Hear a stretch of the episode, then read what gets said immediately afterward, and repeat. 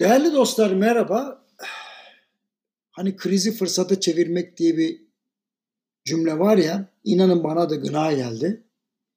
Yok falanca lisanda kriz aynı zamanda fırsat demekmiş. Yok öyleymiş, böyleymiş. Valla ben yarım asırlık hayatımda şunu öğrendim. Denize düşmeden önce yüzmeyi öğrenmek zorundayız. Gerçekten de alışveriş yaptığım yerlerden tatile gittiğim yerlere kadar en çok önem verdiğim özellik istikrardır. Yani devamlılığını kanıtlamış, sözünü tutan, yaşanan güzel tecrübenin tekrarını yaşatabilecek, aile kadar birbirine yakın insanların çalıştığı kurumlarda alışveriş mi yapıyor? Önce parlayıp sonra sonacağı belli olan tesisler, markalar, hizmetler ve en önemlisi insanlara bel bağlamam. Beni mahcup edecek, alın terimin karşılığı olan kazancımla satın aldığım mal ya da hizmetle beni üzecek olanla hiç çalışmam. Bir örnekle açıklamaya çalışayım. Geride bıraktığımız hafta sonu Fethiye'de evlatlarla dört gün geçirdim. Bu yıl aynı tatil köyünde 25. sezonu geride bırakmış oldum böylece. Daha ilk açıldığı günden beri sürekli gittiğim bir yer olduğu için bugün çalışanların bazıları tesis kapılarını açtığı zaman doğmamıştı bile. Bu sebeple üç nesil çalışan ve misafirden oluşan grupla sohbetlerimi oldukça eğlenceli buluyorum. Bu sefer de bol bol sohbet ettim. İzlenimlerimi aktarayım. İster müşteri olsun, ister çalışan, gençlerin önemli bir kısmı geleceğe umutla bakıyorlar. Biraz umutsuz olanlar 1950-1965 nesli. Sanki olan bitenden onlar sorumluymuş gibi vicdan muhasebesi yapıyorlar. Diğer yandan da hiç tecrübe etmedikleri pandemi karşısında gençlere verecekleri bir nasihat olmaması sebebiyle çaresizler. Aslında 1965-1979 yani benim gibi insanların yaş grubunun davranışları oldukça dikkat çekiciydi. Çalışanlar işleri var diye sakin, Tatilde olan grup ise sürekli elinde telefon dolaşıyordu. Profesyonellerin iş kaybı korkusu, iş insanlarının da işlerini kaybetme korkusu rahatlıkla anlaşılıyor. Her geldiğimde sohbet etmeyi ihmal etmediğim kişilerden biri, hocam bu gidişle işsizlik çok artar, işsizlik artarsa hırsızlık artar, yolsuzluk artar diyerek kestirme bir yorum yaptı. Sohbet derinleştikçe ben de kendisine hak verdiğimi ama bir panzehirimiz olduğunu da hatırlattım. İhtiraslarla ihtiyaçları ayırmak. Mesela üretimin dört önemli faktörü var.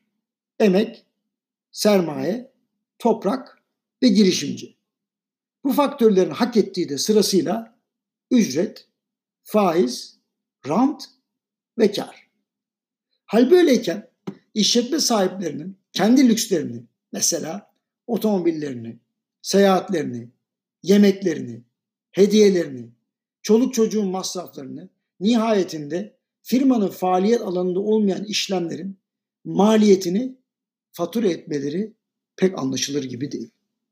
Personele zam yaparken tereddüt eden on takla atan, alacaklıları sürekli oyalayan, fotokopinin toneriyle yatırım harcamasını aynı listeye koyup imzalayan, Şahin patronların yatlarının ve otomobillerinin masraflarına sıra geldiğinde güvercin gibi uysallaşmaları her zaman beni düşürmüştür.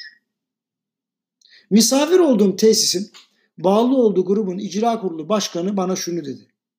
Çalışanı zor durumdayken sadece kendini düşünen kaybeder. Tabi yılların tecrübesiyle bu meseleyi bu kadar net özetlemesi bana sürpriz gelmedi. Çünkü tesiste en az Orada çalışanlar kadar çalışıyor. Hem misafirlerin dertlerini dinliyor hem de yeni fikirlere önem veriyor. Belki de mesleğinin çok başında kazandığı bu meleke ve bu özellik bugün pandemi esnasında hem onu hem de tesisi öne çıkarmış durumda. Dört gün boyunca ne bir hataya ne de bir aksamaya rastlamadım. Bunun başka sebepleri de var. Anlatayım. Hem çalışanlar hem de üst düzey yöneticiler Şubat ayından beri Haziran'daki açılış gününe an ve an hazırlanmışlar. Normal yıllarda ilk müşteriyi Nisan ayında kabul ettikleri için bu sefer Haziran'a kadar aralarında istişare yapacak bol bol vakitleri olmuş. Ayrıca her ayrıntıyı sayısız defa tekrar etmişler. Böylece yeni personelin tesise alışması ve eskilerle sürtüşme, tartışma olmadan ekiple kaynaşması sağlanmış. Bu arada küçük ama önemli bir detayı da paylaşayım. Tesise giriş ve çıkış işlemleri sayısız kez tekrarlanmış. Gerçek hayatla imtihanından sonra iyice mükemmel hale getirilmiş. İşte tüm bunlar krizi fırsatı çevirmek oluyor. Daha birçok detay söyleyebilirim ama en hoşuma gideni şu oldu. Servis elemanlarından yabancı animatörlere kadar herkes Nisan-Haziran döneminde sportif ya da kültürel aktivitelerle ekip olma konusunda kendilerini geliştirmişler. Bir orkestra gibi herkesin görevinin önemli olduğu kabul edilmiş, herkes birbirine moral vermiş ve vermeye de devam ediyor.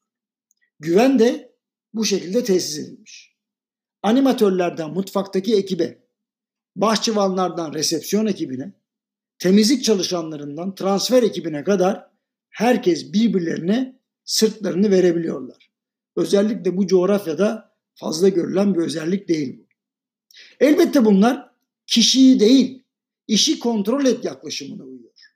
Yani çalışanların kimliklerine değil, kabiliyetlerine bakılıyor. Profesör Doktor Talat Çiftçi Hoca'nın Yaşamsal Satranç diye bir kitabı vardı. Çok güzel bir cümle var. Diyor ki sadece malumatlı değil, marifetli insan da yetiştirmeliyiz diyor. İşte bu tesiste sadece malumatlı değil, marifetli insanlar da var. Onu da görüyoruz. Ha bu arada personel seçiminde de pek az hata yapılıyor. E 25 yıldır gidiyorum dedim. Fakat buradan ayrılan kişi çok az. Ayrılanlar da herhangi bir olumsuzluktan değil. Ya şunu diyorlar, ekip işinde ben bu kadar iyi değilim.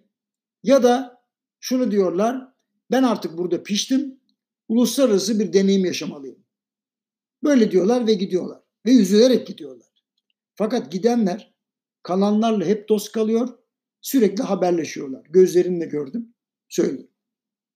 Açıkçası ömrümün yarısını geçirdiğim bu tesis bu sefer bana her zamankinden de başarılı geldi. Hani iyi kaptan fırtınada belli olur demişler ya, sanıyorum tarif tam oturdu buraya. Daha önce dünyanın en önemli üniversitelerin birinde başarı hikayesi olarak anlatılan bu tesisin Covid-19 çerçevesindeki başarısı da herkes tarafından takip edilmeli diye düşünüyorum. Efendim, marifet iltifata tabidir.